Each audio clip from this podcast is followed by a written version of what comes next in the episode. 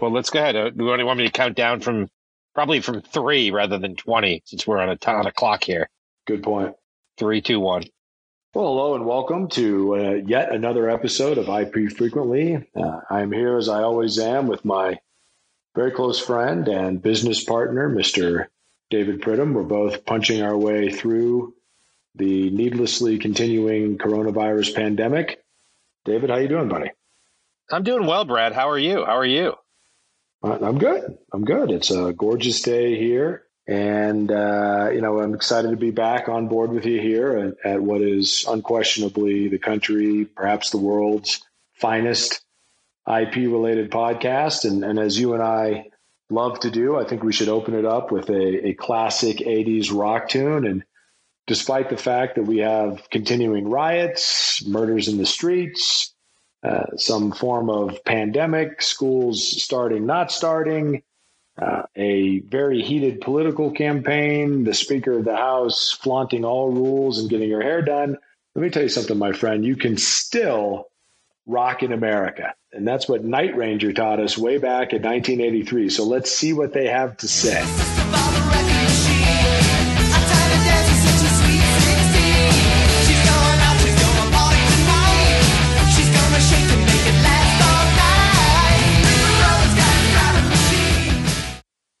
Well, there you have it. What did you think, my friend? Did it take you back?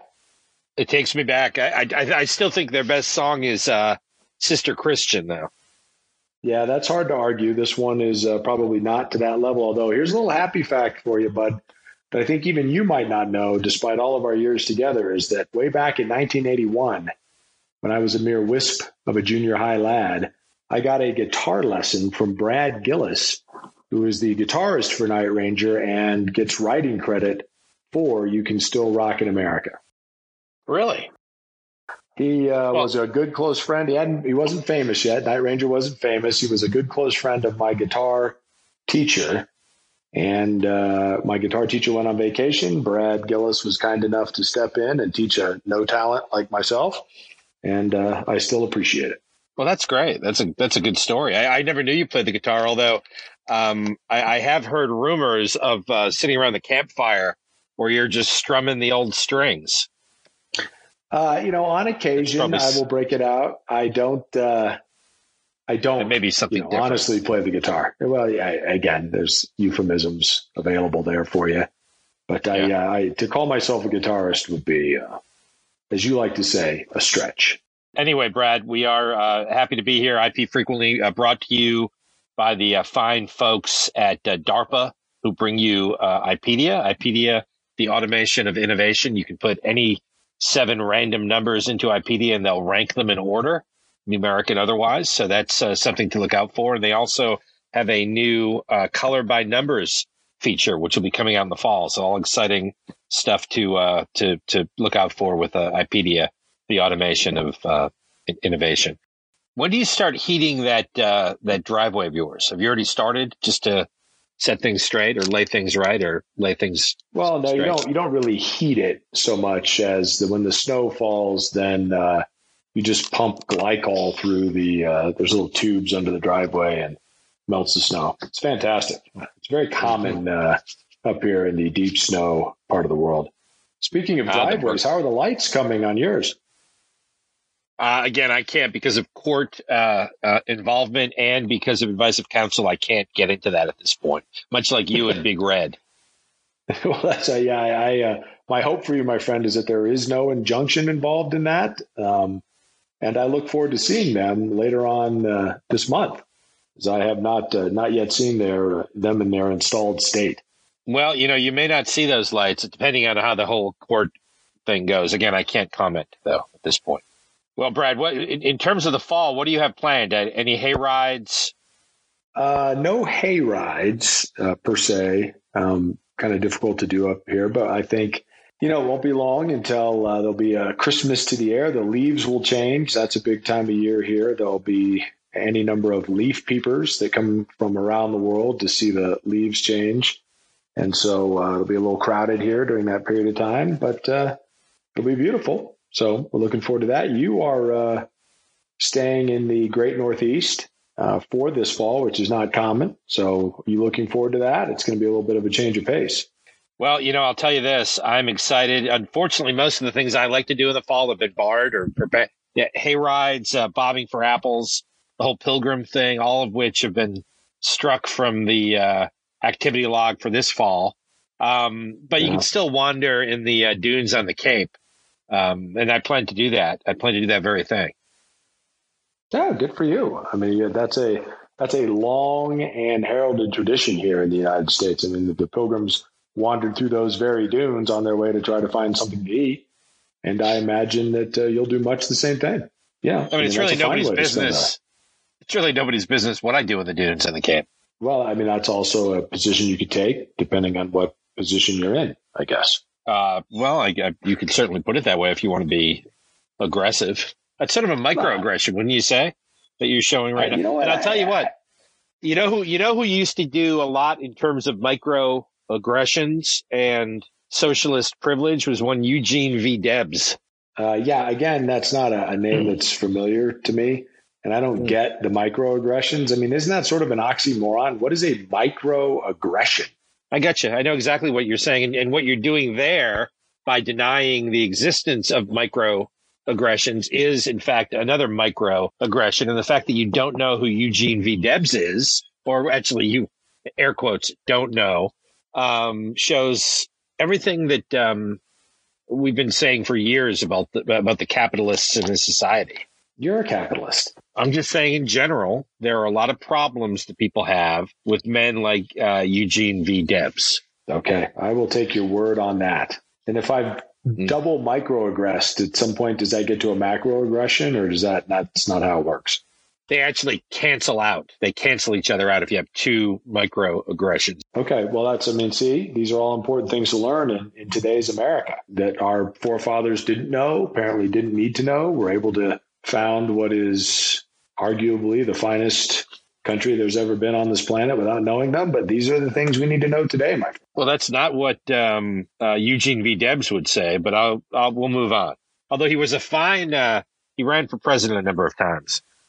so if you've run for and, and obviously never was, so if you've run for president a number of times and never quite you know tipped the scales in your favor, that says something about you. I mean, potentially positive that you're a you know you have a a good stick to itiveness characteristic.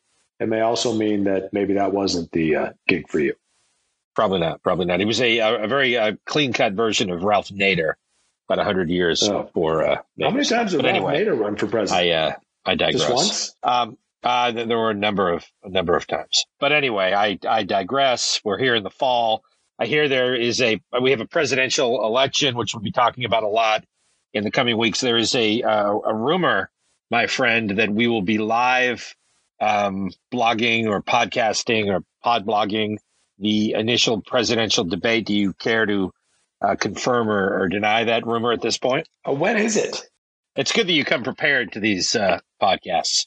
No, well, I mean, Debs, you know, it does. It does. Well, I mean, these are all things that are outside of my normal, you know, wheelhouse, if you were. I, I would love to live blog or blogcast or pod blog or whatever whatever it is that we do with you during that debate. I mean, unfortunately, I don't think we're going to be together. That'll make it a little more complex, um, but we can do it. We'll see. Yeah, we'll see. And then for for those of you who are uh, listening in to get our picks on the all-time uh, fantasy draft, um, I've just got this in from the commissioner uh, of his gold team, um, Mr. L. Bradley Sheafe, with the 1,123rd pick. Uh, the gold team uh, selects uh, Chuck Muncie. So there are rumors of a COVID vaccine coming in the fall and October surprise. Um, not since the headless horseman has there been uh, such angst uh, about uh, about such things. Um, what do you what do you think? Yes or no? Will there be a vaccine in time for the presidential election? Will it impact in any way our plans here on IP frequently? And if so, by how much? Well, I mean, that's a, you know, as I'm sure you're aware, that's one of the reasons why uh, Chuck Muncie was taken off the board. Chuck Vaccine Muncie, Muncie was well known to have been vaccinated for everything possible, which is why he had such the success that he did um, during his long run in the NFL. And, and in keeping with that spirit, the spirit that makes America great, I think uh, a vaccine would be fine. I'm not sure that it's going to work. I mean, we've had flu vaccines around for years and years, and uh, you know that's just a guess on the part of these same public health officials that are currently guessing today. So we'll see if it allows everybody to go back, you know, the kids to go back to school and actually get an education, people to go back to work and be able to support their families. If it causes all of this jackassery around the country to settle down, I'm for it. Vaccine away, my friend. Vaccine away. Well, there you go. There you go. And that's probably one of the reasons you picked Chuck Muncie because he's dead and he's really unable to be, uh, he doesn't require a vaccine at this point. Brad, it's time for an exciting uh, new feature that has been uh, the talk of the IP world the past couple of weeks on this, the uh, number one uh, uh, IP related podcast, uh, IP Frequently. Uh, that is This Week in Licensing. And this is where Brad navigates you through the pitfalls that most people um, experience when they're negotiating multi million dollar license deals for patents and other various sundry items. So we've talked about foundational issues in the past. This week, we've got a question uh, coming to us from Tolayatsu. Tolayatsu, and the address is only far east. Not sure what that means. Uh, Mr. Hmm. when uh, conducting these uh, multi million dollar licensing negotiations, do you prefer to have clear protective coating uh, in the form of some plastic around your finalized license agreements? Uh, sincerely yours, Tolayatsu. Uh, Brad, what would you hmm. tell T- Tola? Yes. Well, I, I mean, you know, David, you and I have been in this game a while. We have some established practices for licensing. Many of them, what what people would consider to be old school, and and that works. And uh, you know, so I prefer to to stay in that old school arena with protections of license agreements. I drop them in a Manila folder uh, for their protection. Just the old school manila folder uh, that has been around forever with the three little areas at the bottom where you can potentially crease it at different widths. Uh, I like that. That allows me to take a very slim license and protect it as well as a, a more hefty license. Uh, plus, I think it uh, it avoids people, you know, sort of license shaming. You know, if your license is too thin or perhaps a little bit uh, husky. Um, it's all protected by the same folder. Nobody's feelings get hurt, and uh, you know that's that's where the way we try to do things. So I, I, I can see using plastic, especially a clear plastic. It allows you to see exactly what license you're currently carrying.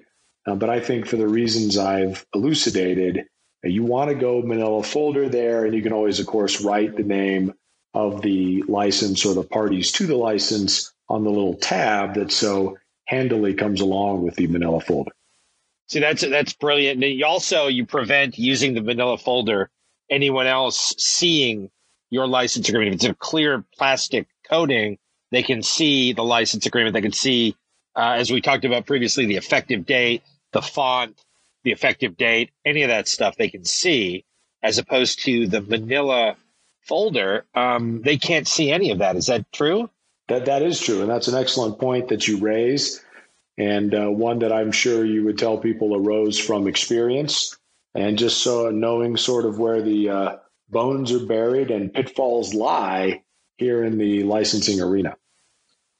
Good point. Well, Tola, um, uh, thank you for your question, and um, because we used your question on air, you are now in the uh, in the uh, sweepstakes for a an all expense paid trip for two you and, and any person of your choosing to spend a week at the Sheafe Mansion in the Berkshires. So uh, we'll continue to monitor that, and as the drawing nears uh, on Thanksgiving weekend, we will um, continue to keep people informed about travel related restrictions and also equestrian restrictions as they come up through court proceedings. Uh, next, Brad, is the uh, award winning uh, feature Barred or Banned. Barred or Banned is where we uh, take you through uh, hot button issues in IP and otherwise uh, and tell you, in our layman's terms, whether or not that item should be barred or banned. and the distinction between the two is something we try to get to as well. This week, Barred or Banned, uh, we've seen a lot of folks who are out trying to enjoy a, a warm meal of food, um, being accosted by rioters. Uh, so the question has come up whether or not dining al fresco during a riot should be barred or banned. Brad, what say you?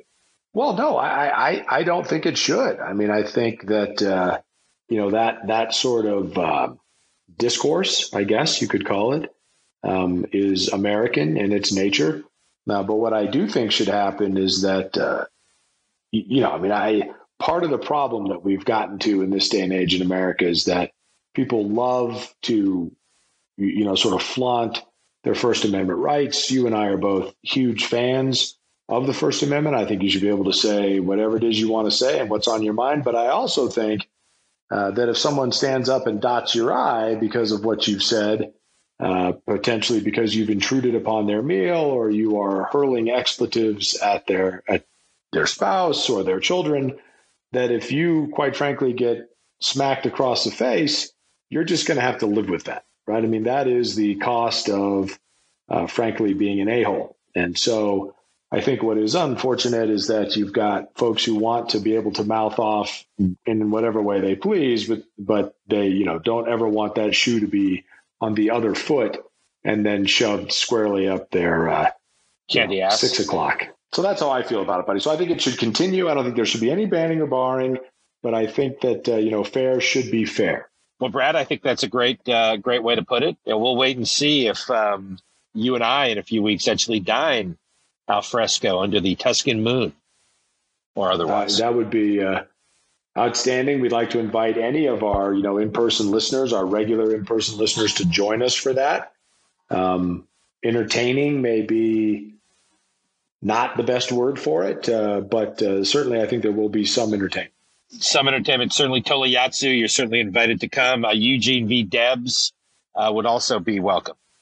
Uh, Brad, we're next uh, going to move on to the invention of the week. I know we're sort of under a time crunch here because you've got to go down the mountain, so to speak, and that literally means down the mountain. I'm not trying to use that as code for right. anything else. Uh, the invention of the week, uh, as voted on by our live studio audience, who is all remote these days because of the COVID uh, and and all socially distancing as well. But the invention of the week uh, that was chosen through what we call the technology portal as provided mm. by hmm. IPEDIA, IPEDIA, the automation of innovation and other things. Uh, the invention of the week is the pumpkin. The pumpkin. Brad, what say you? Well, I mean, uh, look, you can't have Halloween without pumpkins. I mean, I think we can all agree with that. I've, I've often wondered what motivated an inventor in the general direction of the pumpkin. It's not something that, you know, just immediately pops to mind when you think I need, uh, you know, a decoration for a holiday, I, I, think most folks would not go large orange gourd in that instance. But I think that's you know that's why it's an invention, right? I mean, that's the flash of genius that we talk about when someone says, "Sure, no one would go large orange gourd," but if they did, imagine the potential. And so uh, I know you're a fan. I know you're a fan of, of most things Halloween and certainly of pumpkins. Yeah, and I don't want to confuse folks. I know there are probably a lot of folks out there in our socially distanced uh, live studio audience that are scratching their heads saying, is this the uh, Halloween spectacular episode of uh, of uh, of uh, IP frequently? But it's not. Um, we are just responding to questions that you, the audience, have sent us, and, and your vote on the invention of the week.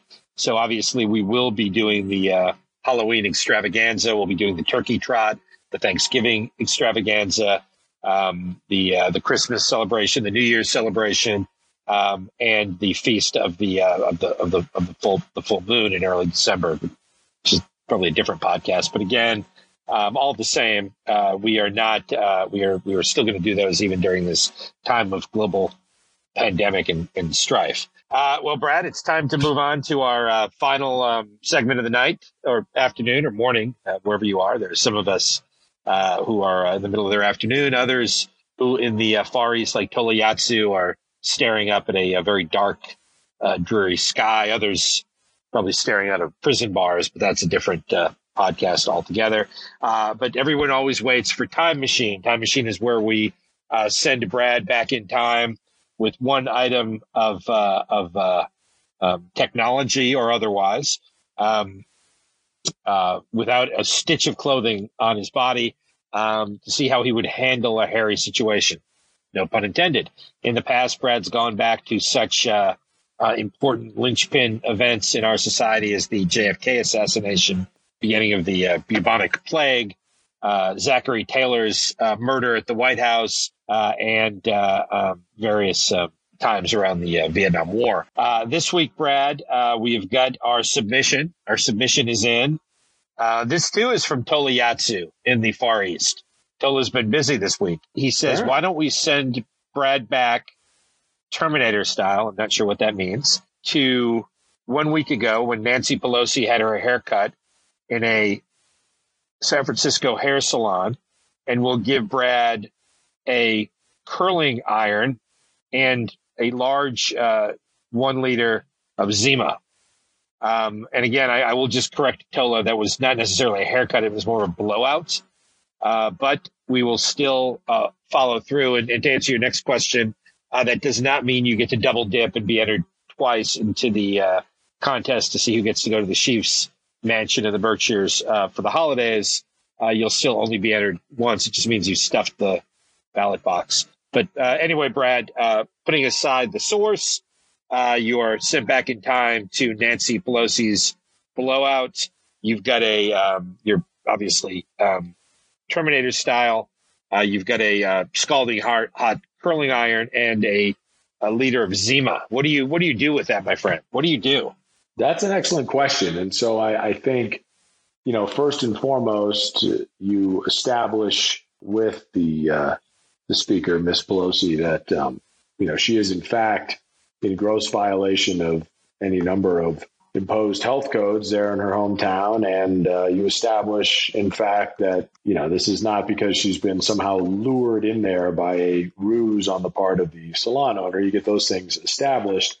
And about the time that you have that established, uh, that's going to be it for this, for this uh, episode. And this is once, you know, she sees the sort of uh, shape and form factor of the curling iron, she is, of course, going to be excited by that. That's not something she uh, is generally accustomed to receiving. She's going to snatch that from my hand.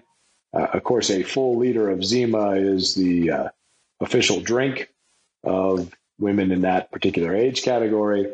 And so I, I think I'm just going to be standing there, uh, you know, Terminator style, uh, with nothing in my hands shortly after establishing what's actually going on here. And at that point, buddy, I'm going to want to get the hell out of there. That, that's not a uh, that's not a situation you want to, you know, sort of, you know, just hang around in, especially uh, if you're going Terminator style. Do you stay and get a blowout of your own? There's a lot of ways you could potentially interpret that, but the answer to all of those ways is no, no, you you don't. You run uh, from that location as fast as your little bare feet can carry you. So you say you're going to take your bare ass body out into the streets of San Francisco, bare ass naked, and just start running around. As opposed to being trapped in an enclosed space with Nancy Pelosi? Without a mask, correct. Correct. Yes. Yes. And there you have it. And there you have it. I, I once again, uh, the whole tactical mindset pays dividends and, and, bears fruit, or bears dividends and pays fruit. I'm not sure which it is. Well, Brad, I, it, it, seems like we've reached uh, once again a uh, uh, an end to another episode of IP Frequently. I do want to say thank you to all of the folks who participated in this uh, in this episode: Nancy Pelosi, Chuck Muncie, Eugene V. Debs, Big Red, uh, and again, all of our guests uh, are going to be getting a supersized uh, game show style box of uh, Rice-A-Roni, the San Francisco treat.